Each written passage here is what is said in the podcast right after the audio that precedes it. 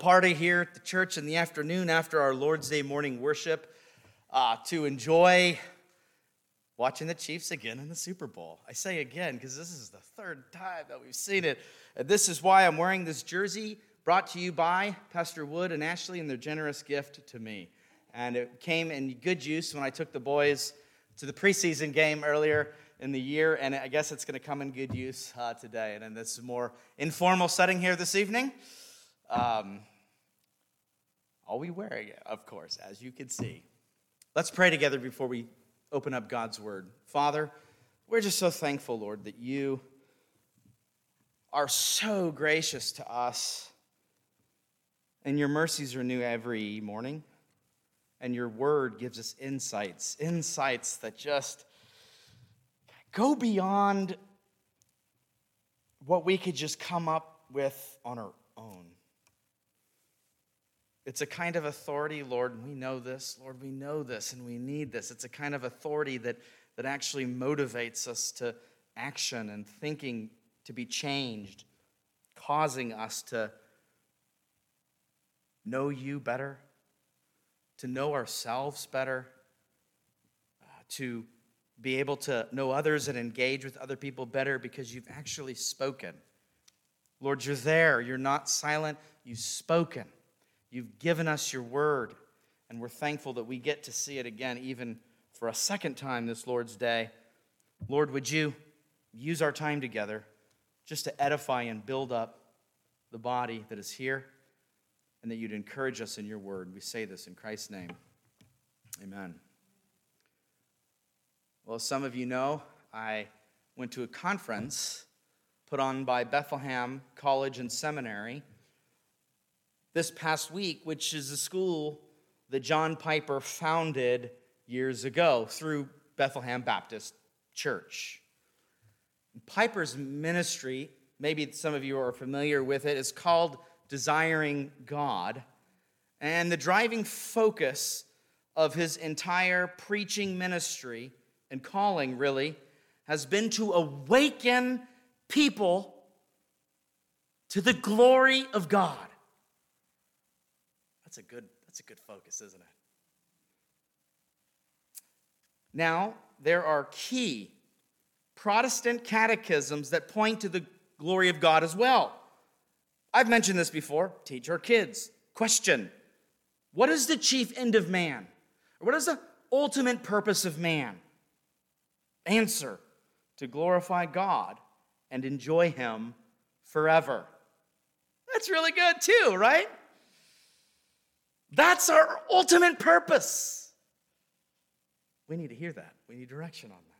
But Piper connected God's glory and man's happiness in a way that I think bears repeating. And he says, hear this, God is most glorified in me when I am most satisfied in him. I'm going to say it again, just to get it in our minds. God is most glorified in me when I am most satisfied in him. Or he's put it another way. He's kind of he's he's glorified in our satisfaction of him. That brings God's glory when we when we love and are thankful for and find our joy in him. It glorifies God. So God is our satisfaction. And he is for our happiness of all things. You don't hear that? Preach much, right? He wants us to live joyful lives, even. The Christian, rather than being kind of the duds at the party, so to speak, a godly party, or gloomy, or just kind of down all the time, like just no joy, or rather to be happy people satisfied in God. Now, I know we don't always feel happy. I'm not saying fake it. But we have a lot to be joyful in, right, church? And God, rather than being this cosmic killjoy, is all about our happiness and satisfaction in him.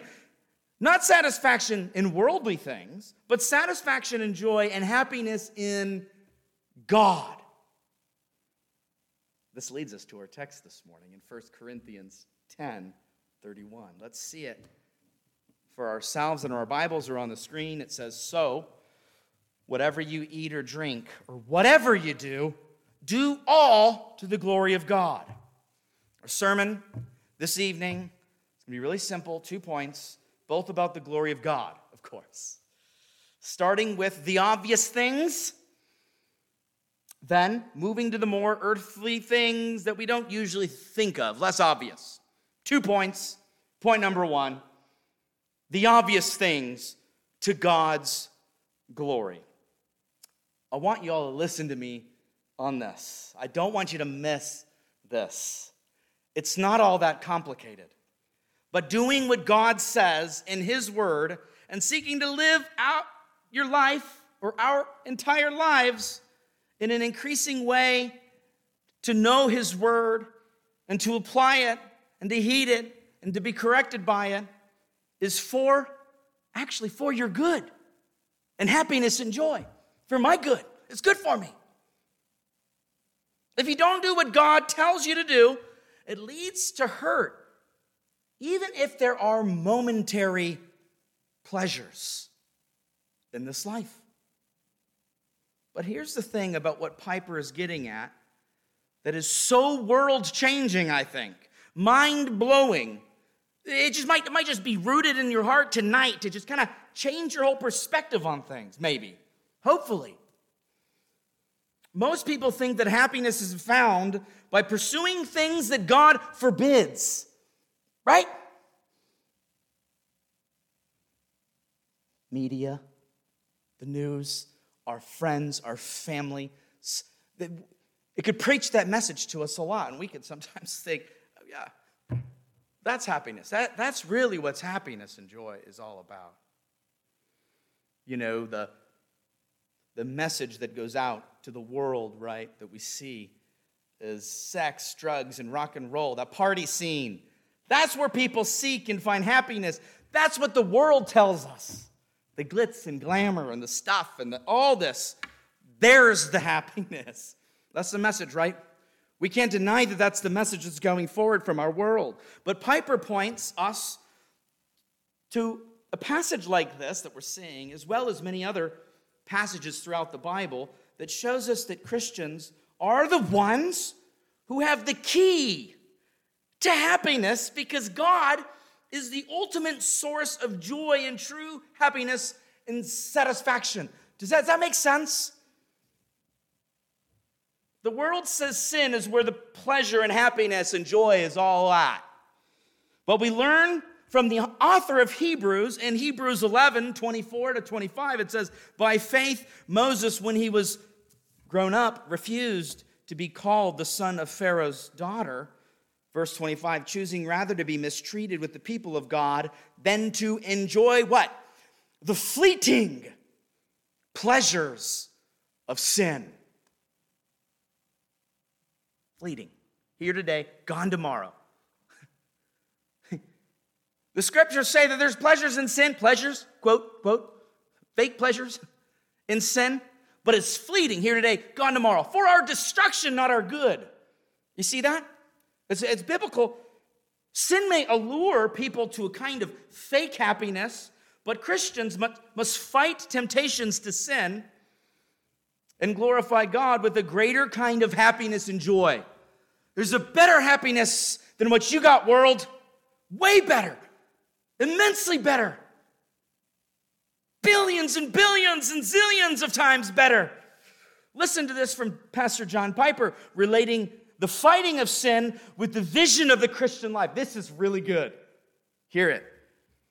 He says, "I know of no other way to triumph over sin long term than to gain a distaste for it because of a superior satisfaction in God." That's really helpful. That's deep. That's true. We must fight sin to the glory of God by enjoying God and what He has for us more than the sinful options that the world will give us. Helpful vision here.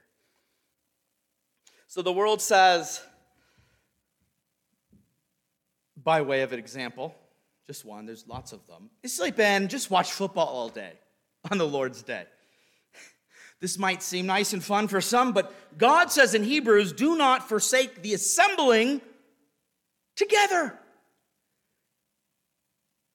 And to take Piper's framework, we need to see the wisdom of God in gathering with the saints as even better than vegging out all day and doing whatever our hearts might tell us to do on the Lord's day. We need to gather. We might watch football later on different days or whatever. That's that's all fine, but we need to gather. We must gather. It's better than all that. We can't enjoy the other things if we're not doing the things of God that he's called us to do.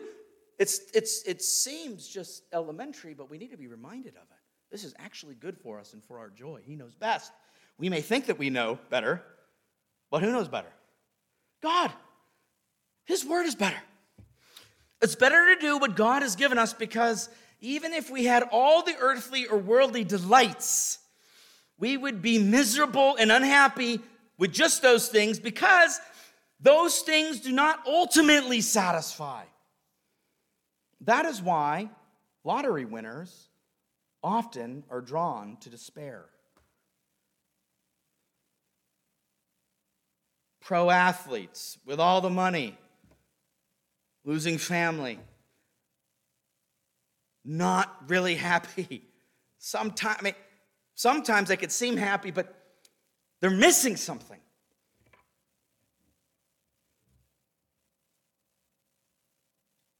Actors and actresses, missing something. They seem to have it all. But but at the root, they're missing something. Is this all that there is? You could think. I thought money and stuff would make me happy. But, but guess what? The answer to them and to everybody else is that just it's not going to ultimately do that for us.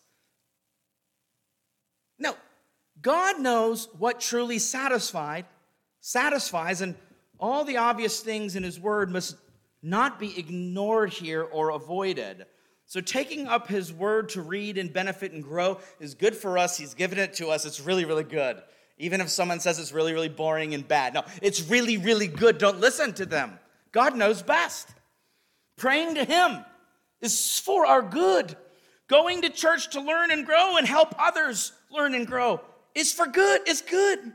And happiness and joy. Using our gifts to his glory. This is just the basics. Caring about giving an answer for the hope and the defense of the faith that is within us is all good things to care about. Biblical things. Requires knowing God and his word, which is a lifelong fa- task. Let's keep doing it. This is good for us. Don't, don't lose heart on that. Cultivating fellowship with believers in a variety of settings. Good. Including a setting where we're going to watch some football together next week. That, that's good. That's okay. That's good. Increasing and growing in intentional discipleship ourselves, even if as we help others and disciple others as well, that they would grow. Good, really, really good. And if we would pursue romantic relationships, those who feel called to that and, and desire that, desire, marry your one spouse of the opposite gender as God has designed to his glory, to God's glory, and stay with them for life. That's good, good, biblical, rich, wonderful. Other people will give you different messages. They're wrong. That's bad. It's not good. God knows what's good for us. So we just need to pursue those things he has revealed that is good. Take up a vocation that honors and glorifies God and do it to the glory of God. That's good. Seek good Christian friendships, not gossip buddies. Good to seek the friendships, bad to seek the gossip buddies. Love and nurture and teach and enjoy and connect with your kids and grandkids for that matter. Good, glorious. These are all the basic things that we all know. Glorify God, but don't miss it because it really is for our joy and happiness to do what he's revealed to us. Don't ignore it. Don't ignore it. But there's more to this glorifying God aspect of things that we could consider, which we are right now, which leads us to our second point. And number two, the earthly things to God's glory. So we got the obvious things to God's glory. We just saw some of those. There's more to be said there. But now, the earthly things to God's glory. First Corinthians ten thirty-one says what? What does it say? So, whether you eat or drink or whatever you do, do all to the glory of God. Do you see that? The Apostle Paul, in one verse that can be multiplied in other passages of Scripture in different ways, broadens the way we glorify God from the obvious areas that we just quickly saw in that first point to other less obvious areas, right? You see that? Broadens it out to these other areas that are just not, we, they're there in the verse, but for whatever reason, it seems like we've missed the point. I don't want you to miss the point. Paul doesn't say, so whether you are at church reading your Bible, whatever you do, do to the glory of God. Though that's true. That's true, right? We saw that. Those are, those are things to the glory of God. We see other passages that say that that glorifies God. Don't get me wrong. But, but he talks about eating mundane things and drinking and whatever else we might do, for that matter. This is not the category of the obvious spiritual things. Do you see that? There, there's more that we could have on in our radars, in our worldview, to glorify God that goes beyond just Sunday services. So as I mentioned this morning, we can certainly watch the Super Bowl next Sunday together, as we will have kind of our fellowship party later after church together. And we can and we should watch the game. Or not, not should. You don't have to watch the game. There's no command to watch the game. But if we do watch the game, and if we do cheer on the Kansas City Chiefs, we can do it to the glory of God. We can.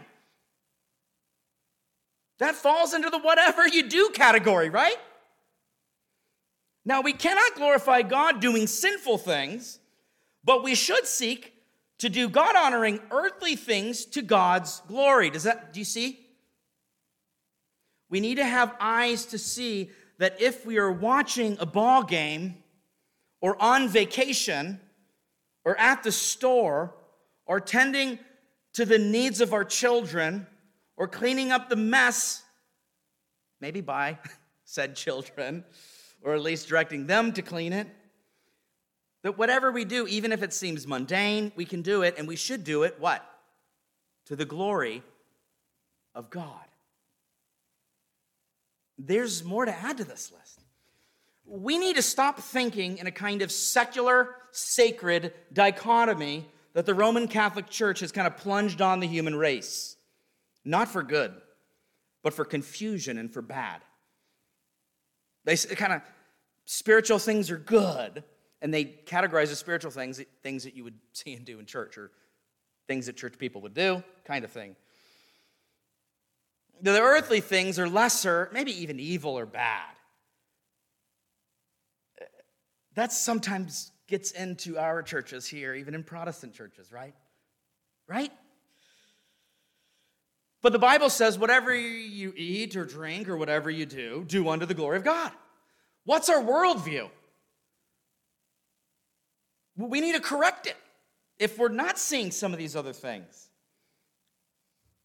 And if God is for our satisfaction and happiness, then we need to start watching that sunset to the glory of God and our joy and happiness. To start wrestling with your dog to the glory of God. Or go, I don't know, launch a string up into the air to plop into a pond to catch a big fish to the glory of God. Or to go on a date with your spouse to the glory of God, or on vacation with your family to have fun and glorify God in all that you do, thanking Him every step of the way. And realize that if you have a great time, it's not because you're being sinful necessarily, but because you are enjoying earthly things that God has given you and us for our good and joy and happiness. So eat that steak to the glory of God. Or drink that drink you love to the glory of God. That's what the text says. Not in sinful ways, but in God-honoring ways. And it honors God to use our taste buds that he's given us to enjoy the things that he has given us for the glory of God, for our good and joy. Right? I mentioned Piper quite a bit earlier, but it's in this latter area that many people get tripped up and awkward, this latter area of earthly things. Christians sometimes feel like they have to apologize for enjoying the good things of earth. You ever been in a conversation like that? Oh yeah, we're gonna, you know, watch the ball game, but, but they bring other things in, like as if the ball game, you know, had to, or anything. I mean, there's so many scenarios in which we could almost like not see that we could be good Christians doing some of these earthly things that he's given us to enjoy. Joe Rigney, who is now the president of Piper's School, that, that school I mentioned before, and it's actually the school where Michael Kilpatrick goes now. You remember Michael's a young man who preached, you know, a year and a half ago? Yeah, you know, I see a hand. You remember Michael, young man who preached here in this pulpit a couple years ago, year and a half ago. Um, Michael was at that conference with me as well, by the way, and he just got engaged also. That's cool. But but back to Rigney. Rigney, his, the president of his school, wrote a great little book called Strangely Bright. Ask me about it later. I wish I would have brought it to show it. The subtitle of Strangely Bright was, Can You Love God and Enjoy This World? That's a good question. That's a really good question. And Rigney is, of course, completely bought into this idea of the glory of God, or, as Piper has coined the term, Christian hedonism. Ho- hopefully that, that's going to hit you, probably if you've never heard it. He, he's popularly kind of coined that term, which is getting at, you know, God wants us as Christians to be happier than the wild pagan hedonists out there living for pleasure in those bad ways. He wants us to be joyful and happy and, and you know, not kind of sour and, you know, just, uh. You see the connection to that language there? It seems kind of weird to put those things together, but that's it if you've never heard it. But Doctor Rigney wrote autobiographically on the topic, this specific topic we're talking about, and when he was in his college days, he said that, and I quote, Piper put his finger on the tension that I'd felt in my own life. A tension between the biblical truth that everything is about God and the experiential truth that I wanted to be happy. That's him, young man in college, Rigney, before he became president. He goes on to say, and Piper showed me, as he's shown thousands of others through his preaching and writing, that in the end, there is no tension between God's passion for his glory and my passion for my happiness, or at least there shouldn't be, he says. Rigney also wrote, he says this, he says, I came to saturate myself in Christian hedonism, the provocative term that Piper used to describe the biblical truth that we glorify God by seeking our highest pleasure in him. But Joe Rigney went on to struggle with the idea of full satisfaction in God and the satisfaction, on the other hand, that he gained from earthly things. He kind of got confused. How, how do those things go together? Kind of like why Christians are so odd and awkward about some of these things and don't really think with a biblical framework. There's a tension there. Rigney wrote, here's the tension produced that produced this book. How does a single-minded pursuit of the glory of God fit with a real and deep enjoyment of created things? Have you ever thought that? Do you, do you feel that tension a little bit at times? Do you often find yourselves kind of compartmentalizing your thinking uh, that all the spiritual things are all on Sunday or maybe Wednesday, depending on, or whenever you might have church activities here. And then everything else is just kind of subpar or just mundane and who really cares, or God's not so much involved in that, or you're just not thinking spiritually about those other things. Rigney writes, and I think he hits the nail on the head. He says, my guess is that many of you have asked that question and felt this tension too. You felt torn by your desire to love and honor God above all things, and your unavoidable and inescapable delight of earthly things.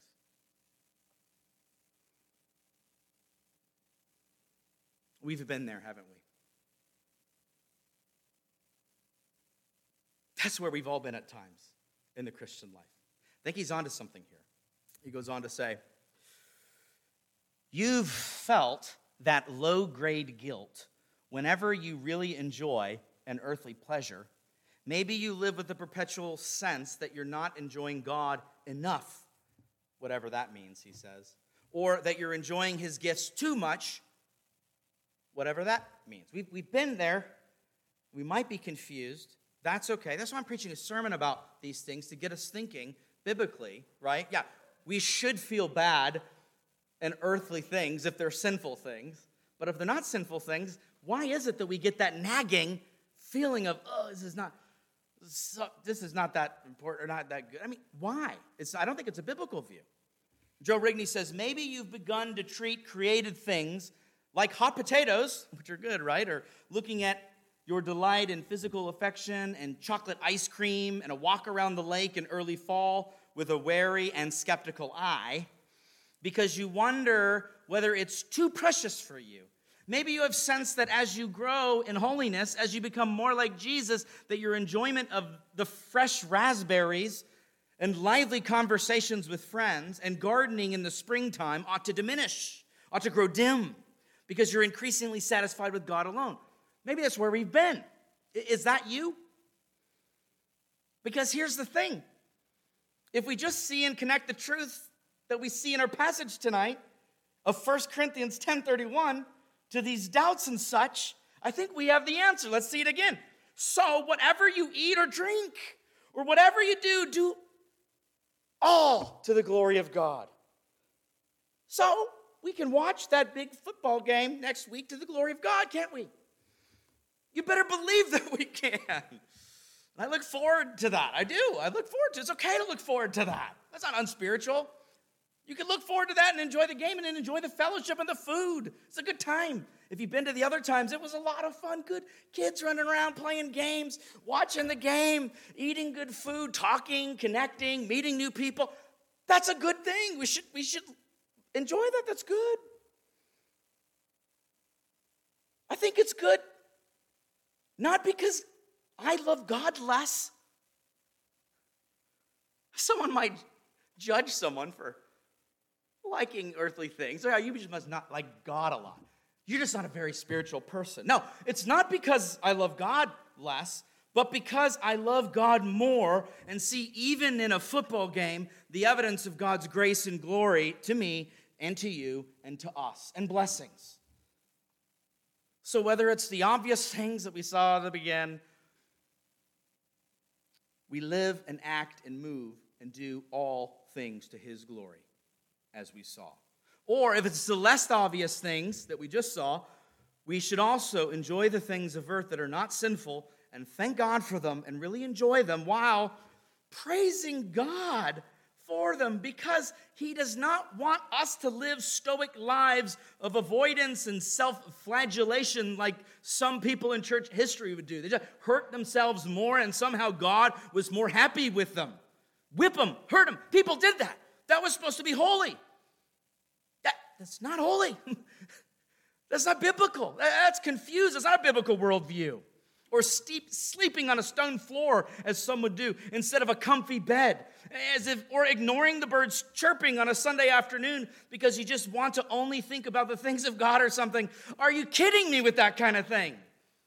That is one of the things of God, birds chirping on a Sunday afternoon. Enjoy it already. Let's enjoy the things of God for his glory, because as Piper has reminded our generation, God is most glorified in us when we are most satisfied in him, and we show our satisfaction in him by giving him glory, whether we eat or whether we drink or whatever we do, or whether we're at church or whether we're studying the Bible or whatever we do, to God's glory. See all the good gifts from him as they actually are, church, from him. Live unto his glory, whatever you do, and do all things for God's glory. And let's pray. Father, we're thankful for what we're able to see from your word. And Lord, we just ask that you would help us to live our lives as joyful lives with our joy in you primarily, and help us to be able to appreciate all that you're doing in our lives, all that you've given us to be a blessing to us, so that we would not just leave you out of the mundane things of life or the earthly things of life. Now, we wouldn't, we wouldn't forget you. I don't want to forget you. I don't want my brothers and sisters here to forget you. We want you always, all the time. And we see all things, good things from you. And we are so thankful, Lord. We're so thankful. Oh, Lord, you could have given us food that tasted terrible, Lord. We know that. You could have given us a world that just was just had nothing that we really liked. It's just everything that we just hated.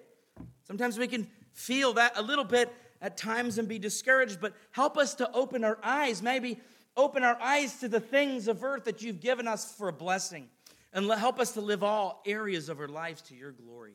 We need your help once again in all things, including this. Change us, move us, bless us, Lord. We say this in Christ's name. Amen.